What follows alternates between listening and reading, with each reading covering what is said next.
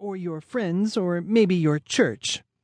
There will be so many kids that we can't fit them all into one house. If we did, the walls would swell and swell and go kaboom.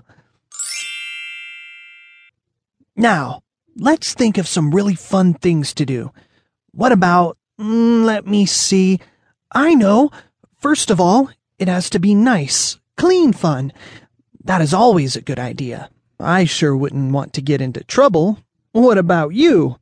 Getting into trouble could be serious time out, and we won't have time for that.